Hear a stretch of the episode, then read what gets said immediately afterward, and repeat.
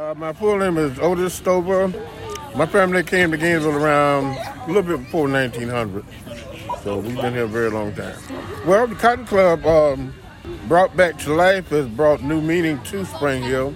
Um, uh, it has made people take a look at the neighborhood who only used to just pass through.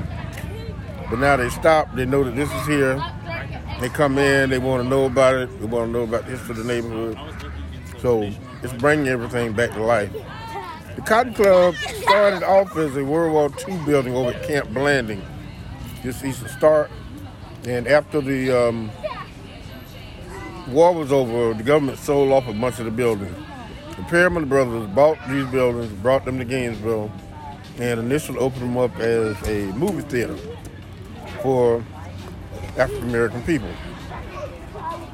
After the movie theater, then Mr. McKnight took over and opened it up as a nightclub and it went for a nightclub for several years. As you heard on the film, she's owned several businesses uh, throughout the city back to the early 50s. Um, she was instrumental in the music industry and bringing people to Gainesville that otherwise may not have stopped here. Um, so in in that light, then yeah, she's very pivotal and very important to this area uh, because of what she did and when she did it at the time that she was doing what she was doing, it was kind of unheard of uh, in a small place like Gainesville to have a, you know, a black entrepreneur, you know, dealing with bands up in New York and, you know, big cities all over the place. That was way above before her time.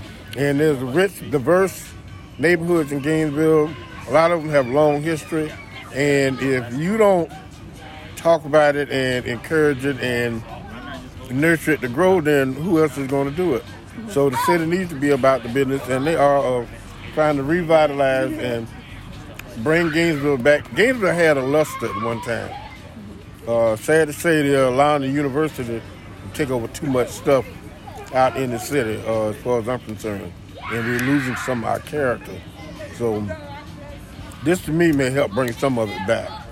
So, the festival project is essentially acting as a platform for discussion and community dialogue around the City of Gainesville's downtown strategic plan that includes the build out of a greenway loop through uh, some of our historic neighborhoods in downtown.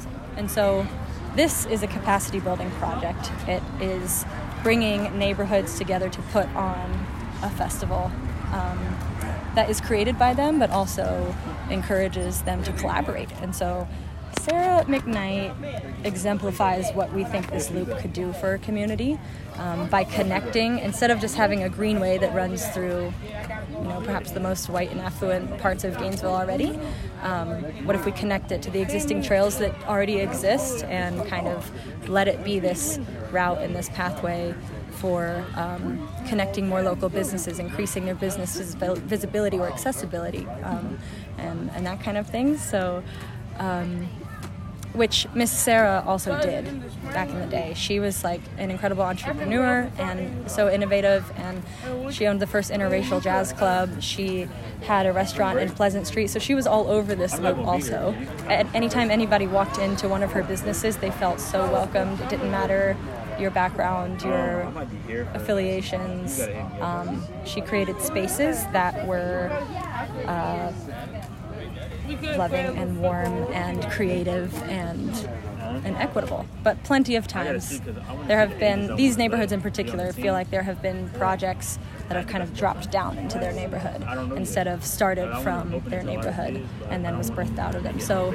Um, it's important to get their feedback. If this if this uh, loop is going to be built throughout their neighborhood, and even if it has like all great intentions and beautiful benefits to their neighborhood, um, if they didn't know about it and if they didn't necessarily vote for it, um, they deserve to still have a voice in that process. And so this is in part. Um, like informative and educational. And we're not the city, and we're not saying how this thing is going to get built. We don't know these things, but we're cr- trying to. We think it's important to create awareness.